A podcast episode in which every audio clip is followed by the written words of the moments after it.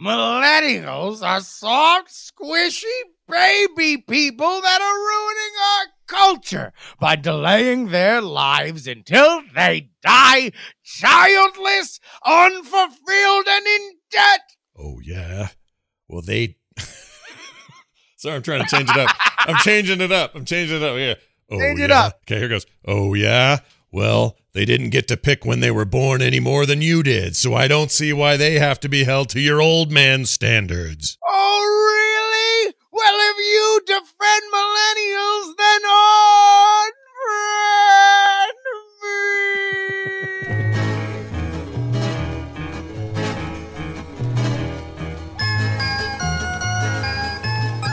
It's a work in progress for me. It's uh, unfriend me, everybody.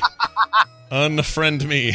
Welcome That was back. good. That, I feel like your voice was like sinister. Well, that's what I was going for. I was going for something dark and sinister, but I couldn't help but you laugh. should try to do Batman next time. Okay, that's kind of where I was going. Is a little Batman.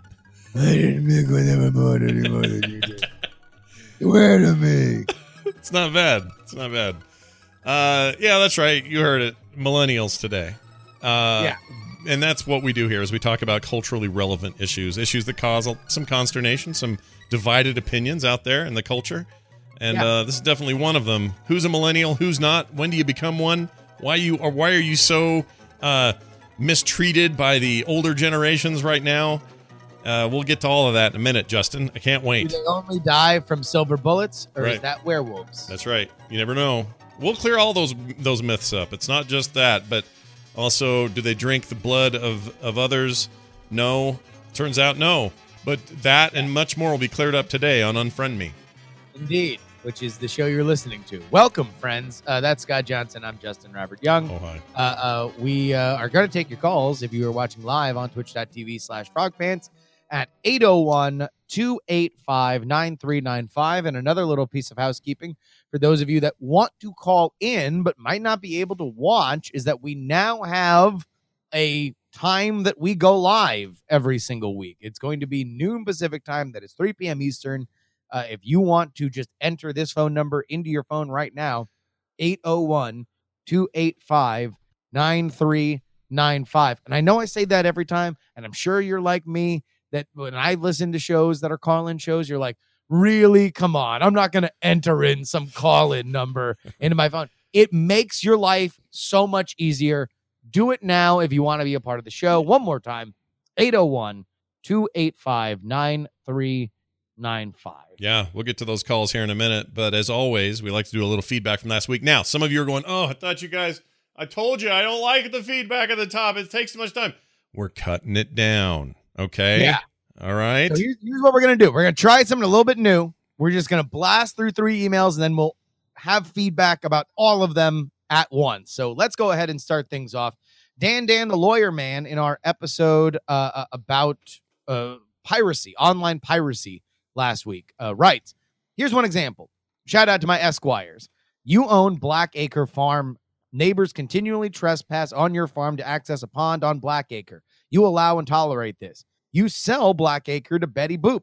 Betty Boop erects a fence to stop uh, access to the pond and stop the trespassing. The trespassers now have a sound legal argument that they have a right to an easement, a right to enter Blackacre and use the pond, and will probably win under the common law. By not ejecting the trespassers or negotiating contracts, the owner of Blackacre loses her exclusive rights to the pond. Without aggressive defense uh, or contracts, modern service agreements, or EULAs, creators and producers jeopardize their rights to their property. I 100% agree. Brandon writes in and says, I will never be able to move beyond the fact that piracy is theft. No matter the mental gymnastics people go through and try to make it okay or claim it isn't theft. Side note, most of the feedback we got all week was about people justifying their piracy. Anyway, if you can't afford it, that's life. You don't deserve anything simple, uh, simply for existing, or because it exists, you want it. Want something? Acquire money, then own it. If you can't own that thing, then find something you can until you are able to acquire the thing you desire. Working hard to own something has always felt amazing to me. It's not part of our culture anymore, with everything being a few mouse clicks away. And I feel like we've lost something culturally in that fact. Most of the people pirated free, uh, sorry, most of the people pirated, most of the pe- stuff people pirated was free at the library anyway. Whew, that was a hard sentence to get through. Peter Piper, Pi- Peter Piper picked up people who pirated free at the library. Nailed it. Neil writes, uh, uh, access, no, not cost, is what drives my alternative sourcing for entertainment. I've got Netflix, I got Amazon Prime, I pay for premium satellite service, but being in the UK, many shows that are hyped up by my global peer group or Scott Johnson Mm. are, or worse, simply not available. From Breaking Bad, Community, Parks and Rec to Rick and Morty and The Orville, these were either never shown or shown long after the hype train had left, which in this connected world is ridiculous. Agreed. Okay. Agreed. He's right. It is So as ridiculous. Scott pointed out, the vast majority of the emails, and man, did we get a ton of them, were some version of I pirate or I have pirated, and here is why. All the stories that uh, I know everybody has heard a million times. It was too expensive. I was too poor.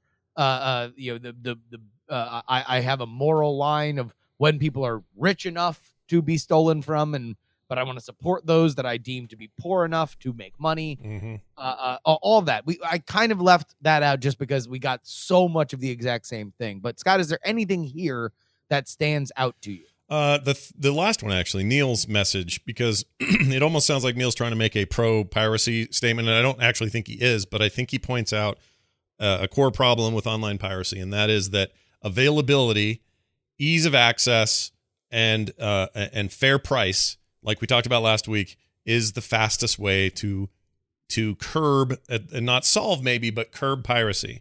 If he, where he lives, was able to get a hold of these things, and the only reason he doesn't is because of international licensing rights. If he was able to get a hold of those things, I guarantee you that people in the UK would be far less uh, willing, able, or whatever to pirate Breaking Bad, Community Parks and Rec, and everything else he listed. Uh, so this is a content provider thing. This is a a a publisher level problem, and that should be fixed. Uh, the nice thing about Netflix uh, in our new world is that anything they make that's in a, net, a Netflix original is shown everywhere internationally at once. Uh, there's no holding any of that stuff back, and in some cases, like Discovery, Star Trek Discovery shows up in Canada on Netflix because they have a deal with Netflix. Here in the states, I got to pay for an extra app to do it, and therefore drive a little piracy in America. So I'm all about forget about regional locks, forget about all that stuff. Just put your stuff out there. I know that there's probably a ton of reasons why they don't do this. Okay. I'm not the business guy to ask, but ultimately it'll lead to less piracy because they don't have to go, you know, somewhere clandestine to get it. But if there's one thing that I found out in these emails is that no matter how great the access, no matter how affordable, there still is an element that is like, well, you want to know what? I'm going to pirate these programs because CBS has made enough money, because Gene Roddenberry has and his estate have made enough money and they don't deserve more. Now, I'll go pay for my friend's CD Yeah. because it's his first CD and I know that he's broke and I had to pay for his gas, but I'm not going to pay for uh, a Rolling Stones album. I under and I understand a lot, and a lot of people came to us with that explanation. I kind of understand their theory or their thinking, but I would say if you worked at a at a company and they had some sort of till in the front area, and at night you decided to skim twenty bucks off the till every night because they had enough money, what would that be considered? Well, it'd be considered stealing, and there's no justification for it. So until it's lawful to take somebody's stuff that isn't yours, I don't think it holds up. Although I will say, people have made enough money is probably a topic that we could revisit in totality.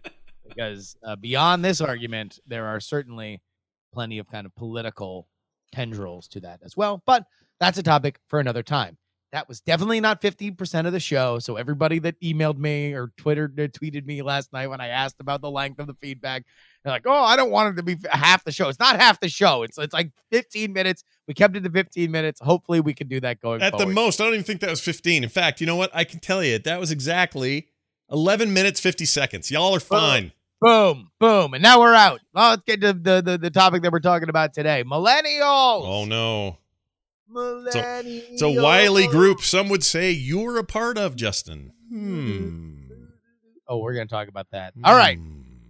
Scott, Yeah. before we get into it, how would you define the term millennial? Before we look, before we go into our research, just off the top of your head, how would you define a millennial? Okay, I have been. I would be lying if I said otherwise. So I'm going to be all upfront and full disclosure here. I have been jokingly disparaging of the the millennial thing from time to time, especially on my morning show, for Yeah. all just for funds in the same way that I can that I pretend to confuse uh, Maggie and Jake Gyllenhaal with each other, which is not nice to her or him, I guess. I don't know, but I do it because I think it's funny and I've done it forever. It's like this old joke. In the same Yeah. way I do that dumb joke, I say things like, "Ah, you dirty millennials." You, you don't appreciate anything. It's always in that that phrasing like, "Ah, these dirty millennials making it hard for everybody." What my actually actual belief system is that millennials are no different than any other generation. They, in some ways, rebel against the generation before. In some ways, do things very differently. In other ways, they fall into the same traps and do the same things. The people that complain about millennials now, be they baby boomers or people who are quote unquote Gen Xers like me, that's at least that's the date range I'm in. Yeah. we we get accused of uh of forgetting what it was like to be a 20 something uh with you know not wanting to go do anything and not holding down the right job and kind of just spending my afternoon watching TV for no reason. And whatever lazy thing they said about us they were saying all of it then. They said we were too we had too many uh expectations. We thought we were going to have everything handed to us. All the same complaints the hippies had it from their parents from their post-war parents. It goes back to recorded time. So my actual belief system is this is all a bunch of horse shit and false labeling and an excuse for old people to complain about what the young people are up to or not up to. So that's so it doesn't matter to you necessarily what the age range is or even like what the factors of that that are measurable that would change generation to generation.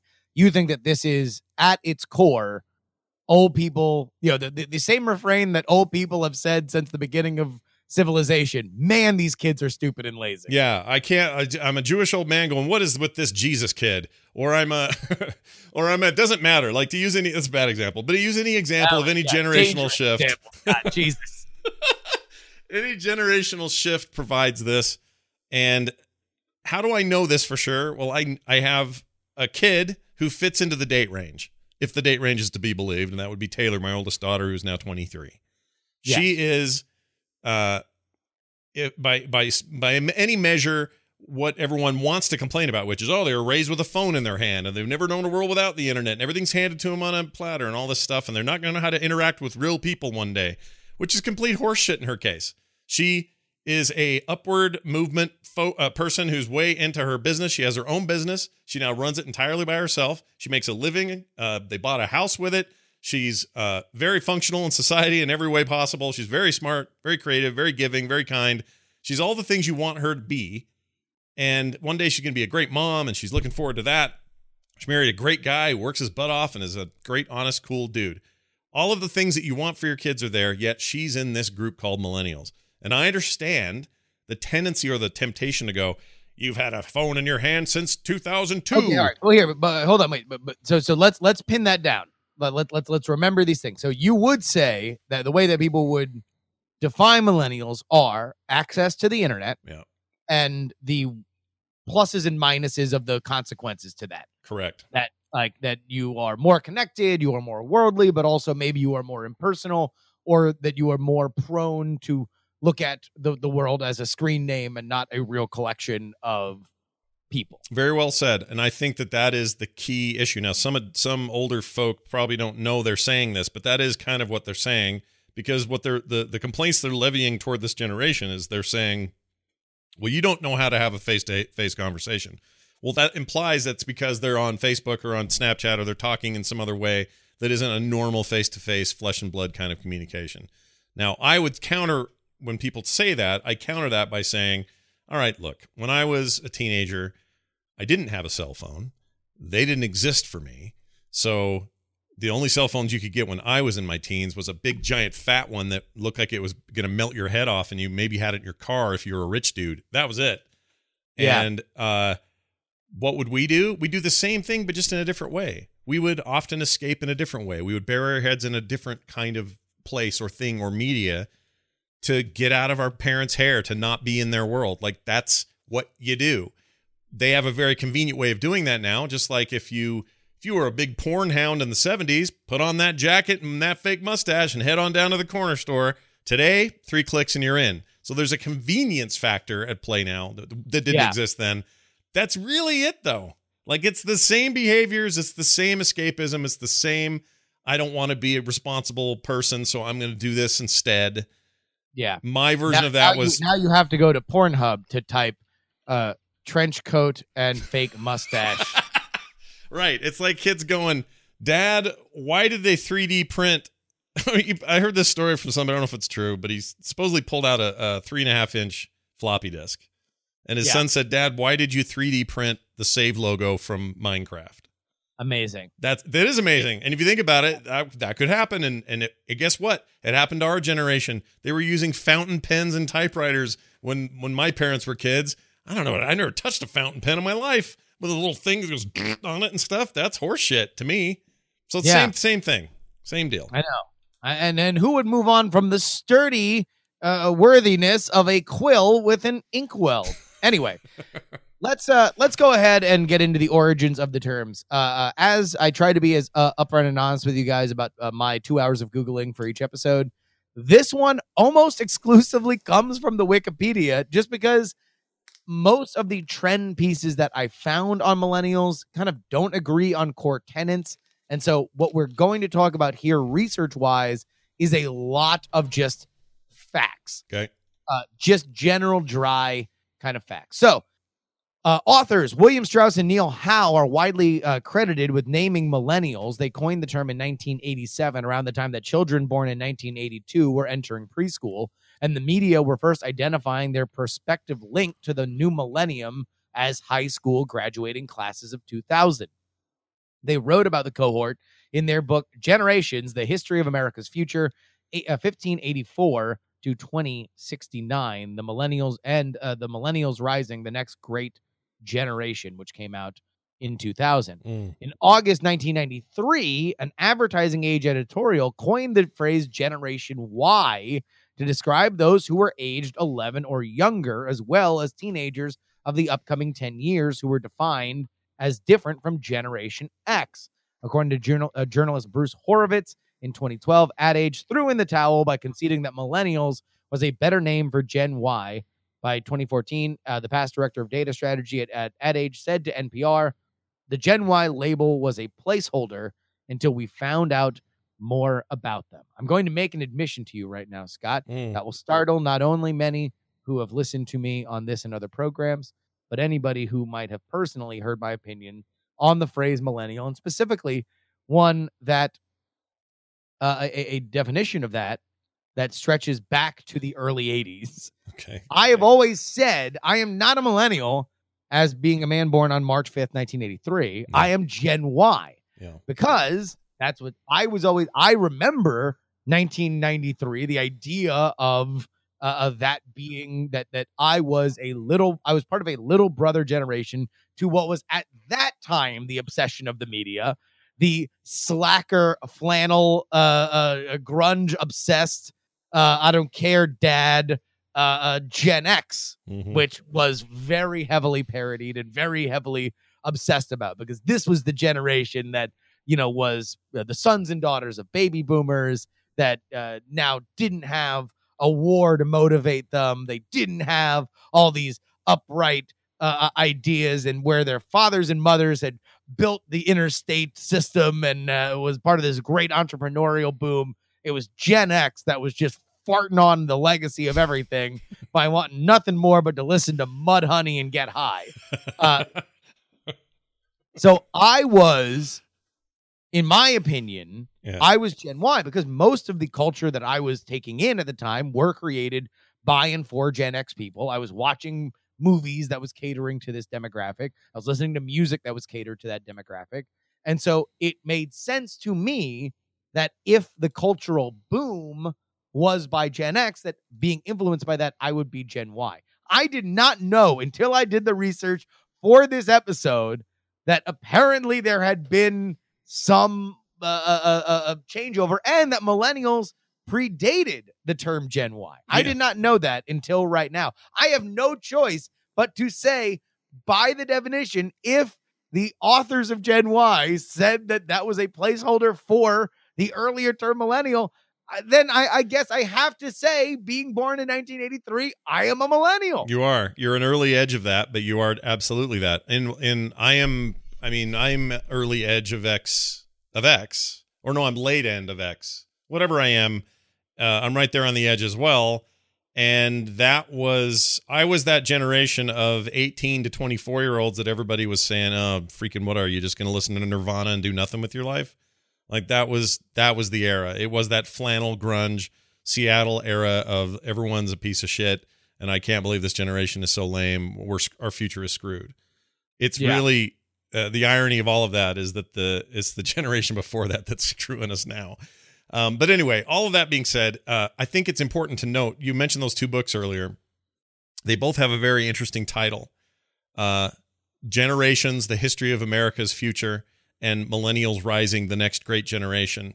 And they talk about how the year 2000 is the graduation year for these kids, and then that will define them.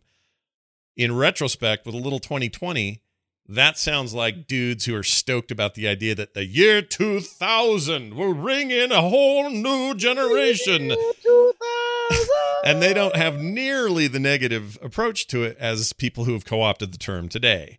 Uh, today, you say millennial, it is not a term of endearment. It is not a, uh, oh, the next gener- the next great generation in the, in the, you know, in the traditional use of the word great. It is slacker, uh, wastoid. You're not getting anything done. You Yeah. can't do anything without the internet. Like that's the terminology now. And I think it's incredibly unfairly placed, despite me enjoying using it once in a while. All right. Now, uh, uh, the uh, minority of, of uh, uh, demographers and researchers say that the generation in the mid to late 1970s uh, describes millennials. So there is some, the earliest estimates of who is a millennial starts in 1976 and ends in 92, which is the other big realization that I made in doing this research is that I am a millennial, but none of these kids that are listening to mumble rap and on Snapchat are. Apparently, they're a whole nother thing. And yet, that's what I assume when we talk about this. I think they're talking about people that are in their teens and 20s now. Yeah. I'm thir- I'm going to be 35 in in in a, a month's time, right? Yeah. Like this is a, a, a generation that I feel far more connected to Gen X than I feel to kids that were raised with the internet throughout their entire lives. I think to me, the the far greater dividing line is did you have broadband internet your entire life? That Well- that to me, because that that's a fundamental different shift in culture, in in what surrounds you Yeah. in in in every way, in a way that I remember going from no internet to internet. And I might be the last generation to to do that in in, in your formative years, to go like your childhood without the internet, and then literally as I was coming of age as a man, so was the internet. Like I got dial up when I was, I think, twelve or eleven, something like that. Sure. That Like- would that'd be about right. That'd have been like 94 or something like Yeah. that. Which is the I mean, year that- my daughter That's when AOL was first was first kind of popping off. Yeah, and that was the year my daughter was born and I've always thought of this kind of generalization as about then about 94 and forward. I think it's actually easier to say the ones the ones people seem to be the most worried about are the ones that are in high school now and are maybe graduating now. And, well, and, and that's what I'm saying. So these people are the, the the research is saying that millennials were done. Mhm. That, that at the point that AOL was a thing, and even then, I would say broadband. I, I think that that the difference, AOL was a curiosity. Sure. It was a popular curiosity, but to me, it was had about as much of a impact as a Tamagotchi did, right? As a you know, as a Furby. Right. but broadband the idea to re- that you could really transfer files that you could really see the future streaming video was more of a real thing and not this rickety real player uh, uh you know postage stamp uh, uh flashing every five seconds nonsense. Like that to me changes the game and then the next big game changer is mobile data. But that I've al- i- i- am I crazy? But or did everybody else think that that's what people were talking about when they said millennial? Yeah, I did too. Actually, the first time I'd ever heard the term, I thought it meant my son Nick, who was born in 2000. So I Yeah. thought I thought 2000 and on meant millennial. You were a millennial, born at the millennium and forward. And I thought that that's was who they were, and it was maybe a ten year span or something. So maybe 2010 is when the cutoff happened. At least that's what I thought when I originally heard it. And I still think that that's who people are complaining about, which goes back to my original point. We're complaining about high school kids being slackers and layabouts and not being the perfect kids that we think they're supposed to be, and it somehow reflects on our parenting. It's the same freaking pattern every time. And I'll, I'll, I'll tell you what, and and I know I know you're you're you're you're giving us a wholesale uh, uh, dose of this homespun wisdom, but, but let's there there is some verifiable elements to this generation. all right, Who are they? okay. According to this hypothesis, uh, uh, uh, researchers predicted that millennials would become more civic minded than uh, more like the civic minded GI generation with a strong sense of community, both local and global. Strauss and Howe ascribed seven basic traits to the millennial cohort special, sheltered, confident, team oriented, conventional, pressured, and achieving. Meanwhile, Ar- Arthur E. Levine, author of When Hope uh, uh, When Hope and Fear Collide, a portrait of today's college students, described these generation images as stereotypes. However, in 2016, a study by SYZYGY, Scissor, Scissor G, Scissor G. I think that's what got uh, uh that's what got Gucci Mane arrested was too much synergy. Uh, a digital service agency found millennials in the U.S. continue to exhibit elevated scores on the narcissistic personality inventory as they age, finding that millennials exhibited 16% more narcissism than other adults, with males scoring higher on average than females, which would seem to also go against the like ladies be taking selfies idea. Mhm. The study examined two types of narcissism grandiose narcissism, described as the narcissism of extroverts, characterized by attention seeking behavior, power, and dominance, and vulnerable narcissism, described as the narcissism of introverts, characterized by an acute sense of self entitlement and defensiveness. Mm. Do you believe that? And now we're, we're going to define millennials by the way that they define it, which is like starting as old as me or a year older than me. So people that are about 35, 36 now and stretching to 94. So people that I guess would be about 10 years younger. So 25, people 25 to 35. Do you, in your opinion, believe that you have noticed elevated levels of narcissism?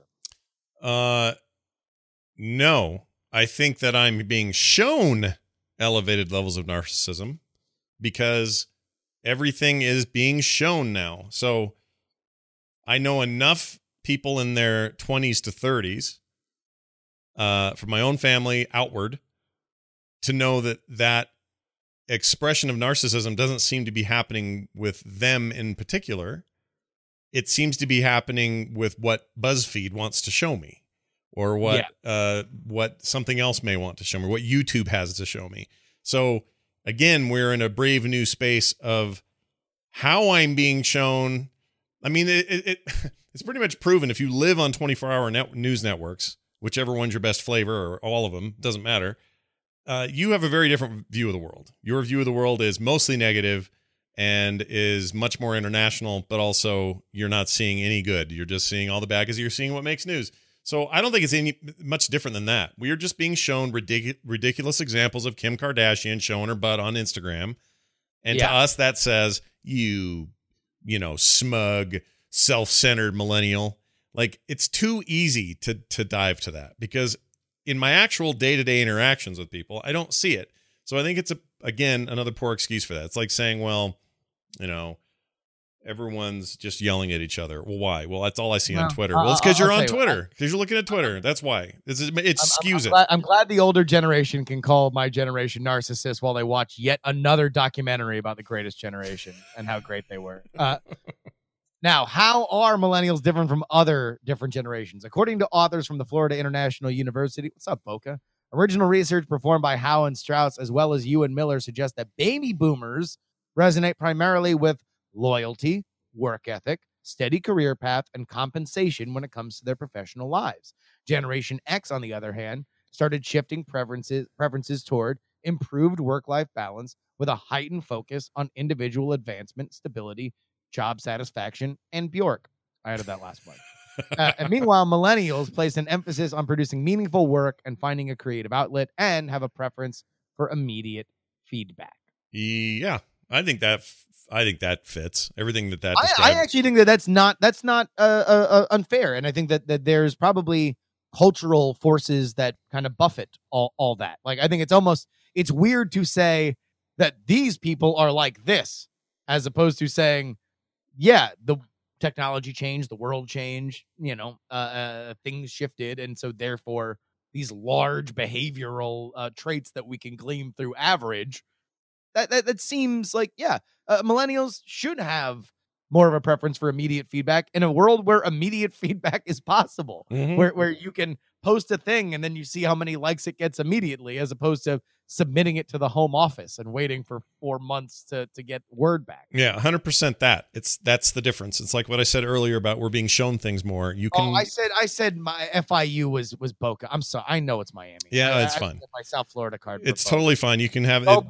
It's Dave doesn't take much to own that card. It's totally fine. You don't have a lot of tests to go through. Here's the thing: if you and I were, uh, let's say, you and I lived in a time where I, instead of being born as a Gen Xer, I was born with I was born whatever was before that. So let's say I was born in let's say 59, and you were born 10 years later, and we wanted to do this at the ages we are now, we wouldn't be able to do it.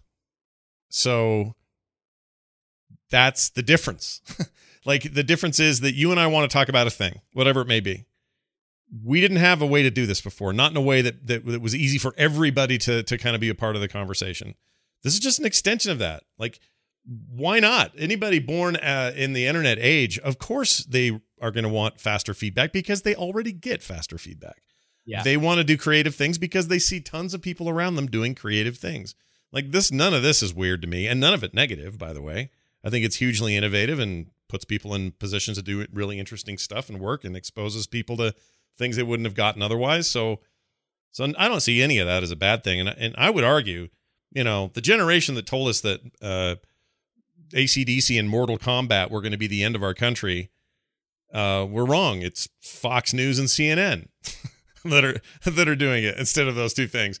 I, I'm of course playing with semantics here, but Yeah. my point is, it's it's always That it this. would, it, would, it would it would be better if CNN practiced their fatalities and Fox News. Uh, uh, Sean Hannity was dressed like Angus Young, oh, dude, in a little like a schoolboy outfit with a guitar. Yeah. Oh, I'd love it. and he's just strutting across, you know, while he catches the football.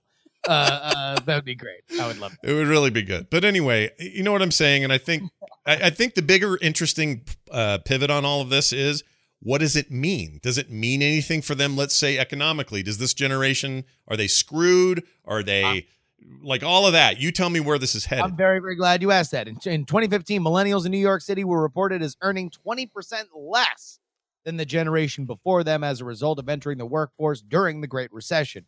During higher college, uh, uh, despite higher college attendance rates than Generation X, many were stuck in low paid jobs, with the percentage of degree earning young adults working in low wage industries rising from 23% to 33% between 2000 and 2014. In 2016, research from the Resolution Foundation found millennials in the UK earned 8,000 pounds less in their 20s than Generation X, describing millennials as on course to become the first generation to earn less than the one before. In addition to millennials being the most ethnically and racially diverse compared to generations older than they are, they are also on pace to be the most formally educated. As of 2008, 39.6% of millennials between the ages of 18 and 24 were enrolled in college, which is an American record. Yeah. So I take from that that two things. One, it's easy to want to say it's the millennials' fault. I don't know how you do that though with a, with a straight face. Like if there's fault to be had, it's who's laying groundwork before they get there. Number one. Number two, you can't expect everything to go up all the time. It's like expecting the stock market to never drop. It's dumb to think that way. So sure, you might say, "Ah, for the first time, this is a generation that earns less than the last one." Well, all right. For the first time, uh, you know, I can uh, movie receipts at the box office have been down. You know, whatever. It's like a fluctuating number. It means nothing. And to place this at the feet of people, Uh, yeah, just like a typical Gen Xer who got the good end of the stick. Huh? whatever. Oh, they told me I had the bad end. Tide goes end. in, tide goes out, kid. Don't They- get so stressed out. They told me I had the bad end of the stick just as much as they're being told now. In fact, maybe even more so. I mean, I remember really hardcore in the '90s being told what a what a dump we were, like constantly. Oh God, yeah, no. In fact, I'll tell you what. Uh, let, us open up the calls, but I'll try to find. I remember, I think it was a Time magazine cover that had like this very doom and gloom, like you know, chick with a nose ring and dude with the flannel around the waist, and it's Mhm. like Gen X. Are they? Are they farting over like, more Beavis and Butthead and less I like I You know, whatever nonsense. This is all true. Hi, who? Uh, you're on the air. Who's this? It's. Hmm. Hello. Are you there? Hey, I got, yeah, I'm here. Okay. Hey, what's on your mind? You know, I got a couple of things. Like one, I don't think that this uh, the date of birth thing is as important about being a millennial as the the the, the concept of how they act. Um, I know that that's statistically important because it's, it allows everyone to be put into a specific box based on time. Yeah. But uh, I think it's more about the, the particular way they act. Um, you know, like um, one of my main things is like the kids that are in college now, technically not in your group of millennials, but I think them and their want, need, and desire for these safe spaces and their complete lack of wanting to be offended by anybody is one of the things that's going to is going to is one of the things that makes them hard for people in Generation X to deal with.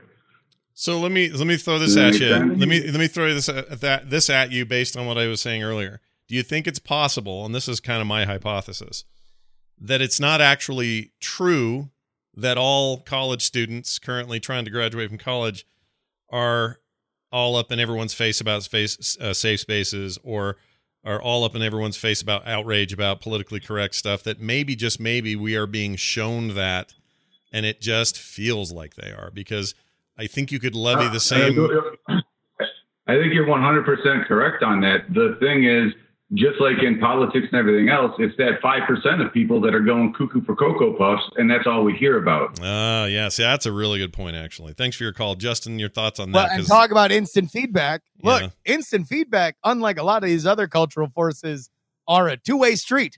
So uh, uh, I I would the, the argument that I would make to that to that caller, and thank you so much for calling in, yeah, is if you grew up without the internet, as I did, you know, uh, you know, I chunk I your think life. Yeah. we we have a harder time wrapping our head, head around uh, and, and overreacting to instant feedback. right. I think that we believe instant feedback is more important than generations beyond us who understand that it's just how the world works. You know, the, the biggest thing that I would say, and again, this is why I would draw, and of course, I'm on the internet. I make my living on the internet. So, of course, I'm going to think that the internet was the most important thing. But the biggest change I've seen culturally from kids that grew up with the internet versus the rest of us is that we will never get over our fascination with the internet being infinite. yeah. We uh, everything was, oh, I don't have to delete an email. oh, I can save all my pictures. Oh, I can do all this. It's about storage. It's about uh, the the the concept of never throwing a thing away in a world where impermanence was the rule. Yeah. Now we have permanence for everything Totally agree. the newer generation deletes their Instagram until there's only 11. That's sacrilege to, to me and you who want to say like, oh no, I, I'm excited. When I'm old, I'll get to look back on all my my youth, right? Because we think of the internet in these metaphors like a scrapbook, Yeah. like something that we used to think of or that our parents or our grandparents used to deal with. So the idea of safe spaces or culture or how we're reacting to things, I think that we do have to take a step back and wonder is the lens we're looking at this something that we are making a bigger deal about than how we would if we were born a couple decades forward and understood, yeah, uh, uh, the kid, the dumb, you know, the, the I watched a kid eat a booger on Periscope when I was eight. Like, it doesn't mean that that kid's important. It means that there's Periscope. Yeah, and some people are willing to use that to those ends. Uh, new caller on the line. Welcome to the show. Hi. Uh, oh, I can hear myself. That's weird. Oh, there it goes. Um, sorry. It's all good. Uh, so I'm Joe. I'm from New York. Hello, I Joe. am uh, not by what you guys are going on a millennial, but I was born in 1997. I'm a junior in college, so I am exactly what Justin was just talking about. Where uh, I grew up, I know nothing but broadband. Um, the idea of anything below, you know, six megs down makes me want to panic. um, and I initially called because I wanted to take umbrage with Scott calling uh, millennial derogatory derogatory term because I got to say, no, no, no, my friend. But I I take pride in my millennial status. Yeah, but aren't you? But aren't you doing that? No, you're not. Aren't you? You're not. Aren't you? Get off my name. Now No. I'm reclaiming millennial. You're not a millennial. Hold so on, get hold on. But even if he was, let's say technically he was and is, and I think that's fine to do that. You're my daughter's age almost exactly. She was born in 97 as well. My middle daughter, she's also a junior in college. Like all this stuff uh, rings true. But you don't see it as a badge of honor, or you only see it as a badge of honor because everybody's giving you shit for it, though, right? You, you you know what? You're right, and we do get a lot of crap for it. And at the end of the day, I am just generally proud of the fact that I sit here in a scarf and sip my coffee. right. Uh, right, right, and that infuriates some people. It doesn't. I mean, and that's the other thing is we're talking about how it the the a stereotype has risen of what a millennial is. I believe there's also now a stereotype, a rising of what a Gen X or or a or a uh, a um what's the ones before us baby boomer is, yeah. and and that that's just as dumb. Like it's just Oh just yeah, as no, no, dumb. no, no. Number one, the stereotype is baby boomers are dead or dying. Uh, Gen Xers are crabby old people who bitch about millennials. Right, right, And I'm fast becoming a crabby old person who's yelling at the generation before me. Yeah. You are Justin in your case, you are really straddling it. Like you are you are in a weird position of I remember this before and I remember this after, but remembering it at a much younger age. I mean, So- that, that- Yeah.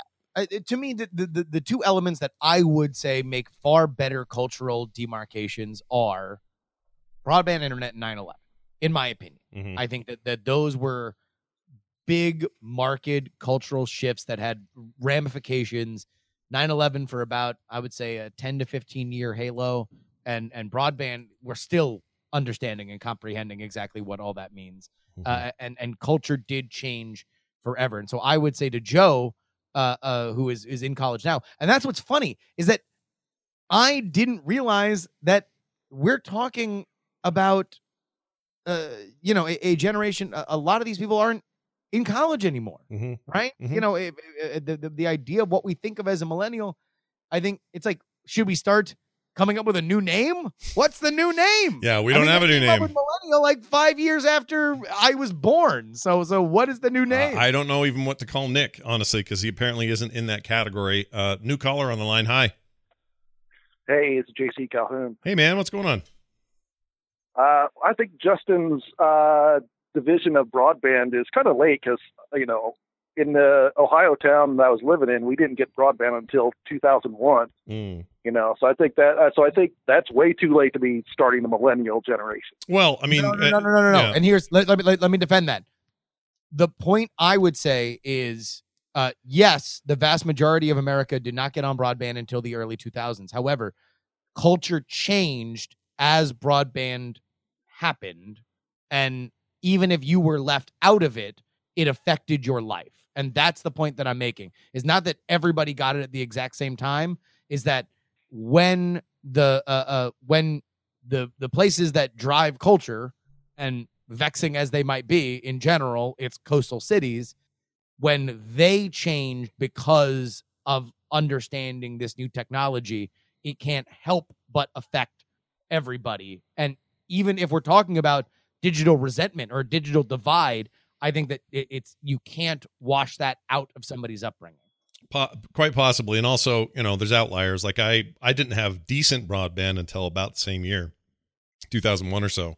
Um, i had some pretty crappy dsl options that kicked in right around 97 98 but uh, true broadband the way we recognize it now was still a ways off. In fact i'm i'm still in that mode of like i can't believe i'm getting 200 megabytes down. This is amazing. And the the thinking is there's a whole generation born after that that are like, well, no, this is just the way things are, and if it doesn't work, they kind of don't know what to do with themselves. or at and, least and, and, the Well, and I by the way Yeah. uh, uh, we might be at a point now when things are changing forever. As we speak, uh, SpaceX just launched their Falcon Heavy rocket, which uh, uh, is it's a test rocket that uh, is is three Falcon 9s. It's the most powerful rocket since the Saturn V.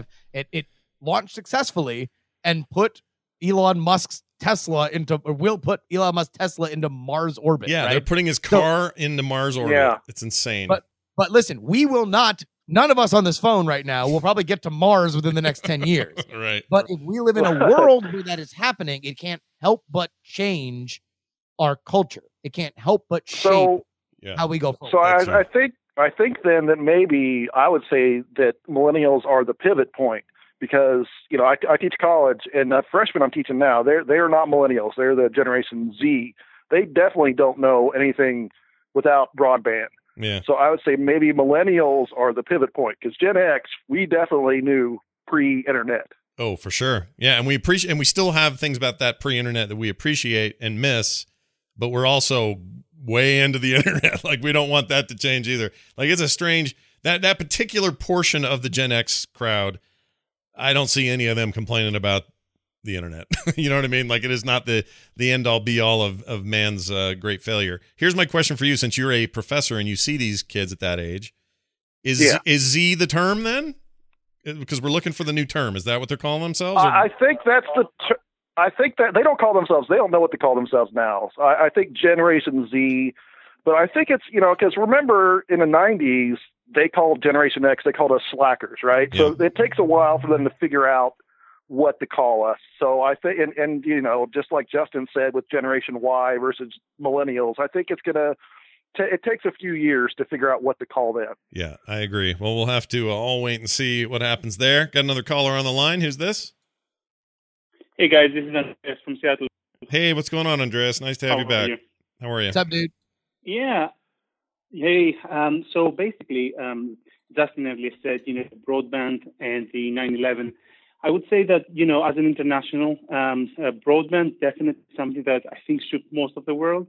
Um, however, uh, 9/11 maybe is more American, and although we did hear about it and we did see the, you know, the outcome, I think other things might define other countries, and I'd be interested to hear about other countries. hmm So, for example, in Greece, uh, the financial crisis is something that you know defines a generation.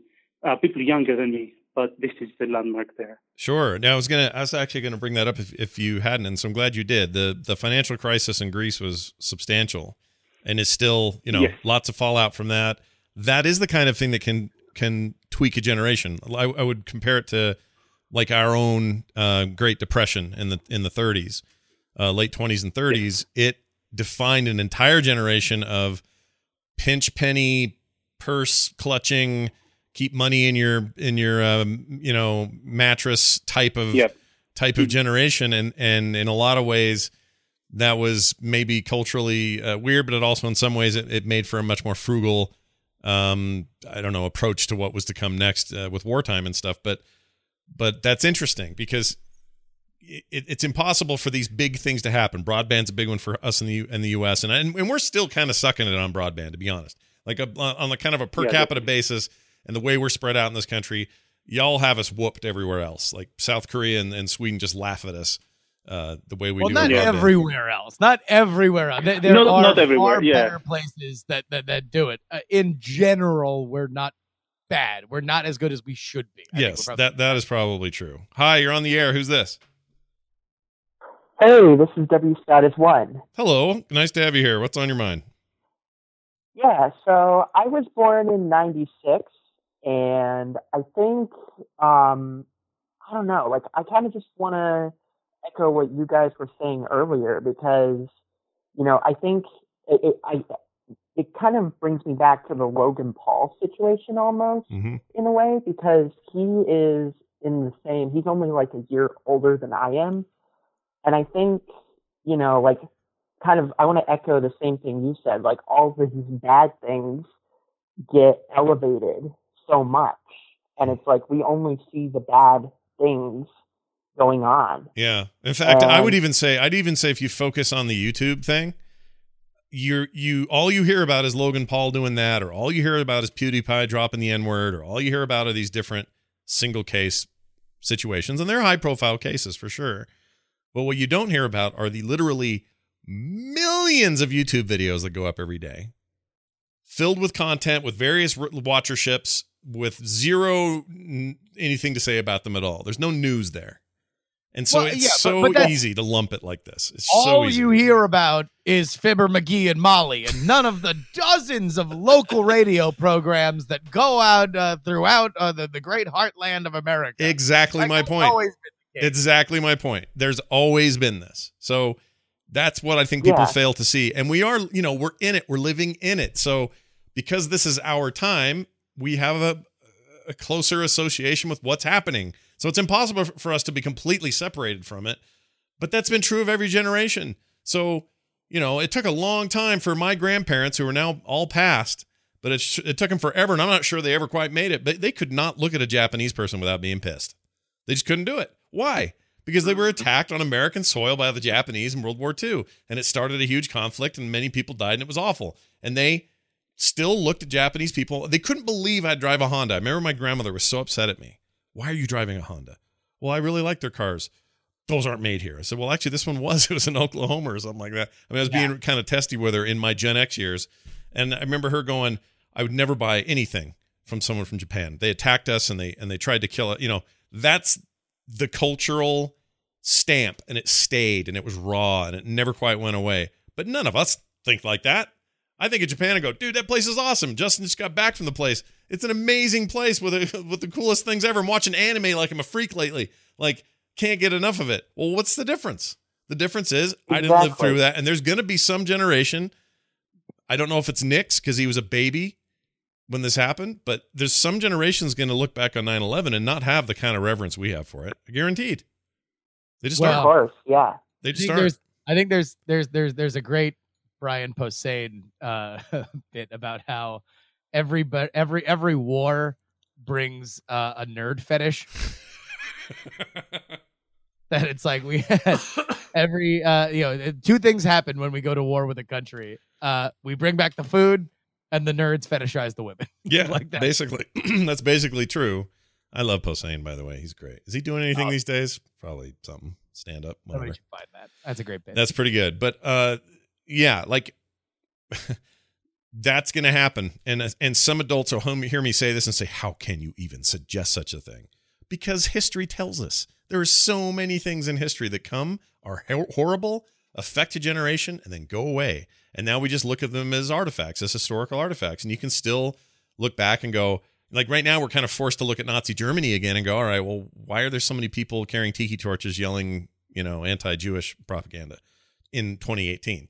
Well, that freaks us all out, but there's a whole generation that is either past or is about to go who would say, "No, we know exactly what that is." But even then, it's like the way we look at these things will always be different. Right? The way that we look at it is probably different than maybe some people who who watch it and think of them as the kid who ate the booger on Periscope when they were in kindergarten.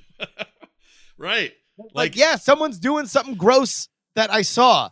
Why is that different? I've been seeing people do gross things on the internet since I was born, dog. Yep. I you were you adopted the darkness. I was born into it. They are all Banes. This is the Bane generation. Yeah, when I was 11, we paid a kid, me and some friends paid a kid a dollar, a whole dollar. I think we all four of us pitched in a quarter to, Yeah. to suck the nipple of a pregnant dog Yeah. or one that just had puppies. So he's going to get milk out of this thing. He's gonna get milk out of it. And he did it. And And, guess And- and what? If you, if you could have, if you could have Bingo. periscoped it, you would have, and you would have Venmoed him three dollars because of inflation. Bingo. That is exactly it. That's exactly what would have happened. And we would have maybe even been in some trouble because this the parents would have been pissed that this video went viral, whatever. That's what would have happened had- we had the wherewithal and the infrastructure to do it. We didn't, yet a gross thing happened, and it's no different than Periscope Booger Man. So I hope what's come out of today's episode as we wind down here, what I Yeah. hope has come out of it is just a stepping back and taking in a broader perspective of time and and and not just looking at this as oh my gosh there's a whole faction of a new group of people who are going to screw everything up because i think that's what screws us up not the people What? And also stop blaming me and my fellow millennials. You're Like, really I'm defensive now. Five years old. There's a whole new generation you're actually yelling about. Please yell about them. Yeah, I'm not. I'm not in high school. I'm not in college. Now I'm reclaiming the word millennial. And there's a whole. It ended in the mid '90s. We're, we're done. We're all in our. We're all out of college. We're in our 20s, or or, or I'm the old. I'm the old dog in the pack at, at 35. So Right. that's it. right. And Gen Xers who are doing this, perpetuating this, I'm in your group. Maybe stop doing that. You were all slackers once. Maybe let them be slackers. Okay, calm down. It's fine. I know. All you Gen Xers that are all crabby, you're just pissed off that weed's legal when for kids in high school. Right, because you wanted it so bad, and the generation before that, and the generation before that, sticking it to No, the man. Everybody else was just listening to Tenacious D, wishing that they could have weed delivered to them via app. Exactly. Uh, Uber weed. Anyway, you've all been fantastic today. What great calls we got, and I'm sure we're going to get some feedback on this one, given uh, how many of our listenership is probably affected by the title uh, millennial. So let us Yeah. know, and if you, some of you fellow Gen Xers, want to get in here, wherever you are on that scale, it turns out it's a kind of a broad one. Uh, if you're on the tail end like me, or on the early end, or in the middle, whatever, uh, you let us know your perspective. Uh, Justin, what's the email address that they should Uh, use? that would be unfriendmeshow at gmail.com. Again, unfriendmeshow at gmail.com. Patreon coming soon, and hopefully bonus episodes where we can delve into more of these emails. I, I, I'll tell you what, man, it was one of the most vexing decisions to make yesterday, Mm. trying to figure out what we're going to do with the feedback because the feedback we are getting on this show, and we say it every week, is voluminous. And I think we had our most email ever for an episode about piracy last week. Uh, uh, we encourage you to share this episode. Well, I'll tell you what, there's the, another podcast I'm listening to that's doing this, and I love it. So, how about this? If you know somebody that is bitched about millennials or, or, or you, know, you think might be interested in this, share it with one person. Don't share it on social media if you don't if you don't have to. Literally, just go to one person you work with, you know, a family member, and say, "You want to know what? You would dig this episode about millennials, and let's spread the word on it." I completely agree. Don't forget to go to the website frogpants.com slash unfriend me. And we record live 1 p.m. Mountain. That's 12 p.m. Uh, lunchtime Pacific. Uh, what is that? 3 p.m. Pacific, right? Yeah, wait, wait. Yeah, 3 p.m. Uh, Eastern, sorry. Eastern time. Yeah, three, three, three Eastern, noon Pacific, and uh, hey, Scott, next week, you know Yeah. what we're talking about? No, what's up? What's the topic? Wash your hands 20 times before you listen. We're talking about germaphobes. Germaphobes. Are they real? Do they really have a reason to freak out? Are they right or are they crazy? Scott's gonna Scott's gonna stick his finger in his mouth and uh, lick some frosting right on camera. Tune in. Oh gosh, it's almost as if I helped inspire this topic today on the morning stream. Anyway, thank you all for being here. Uh, again, uh, frogpants.com slash uh, unfriend me is where you'll find everything you need. Follow Justin, Justin R. Young on Twitter. Follow me at Scott Johnson. And come on back for more from Unfriend Me. That's next week. We'll see you then.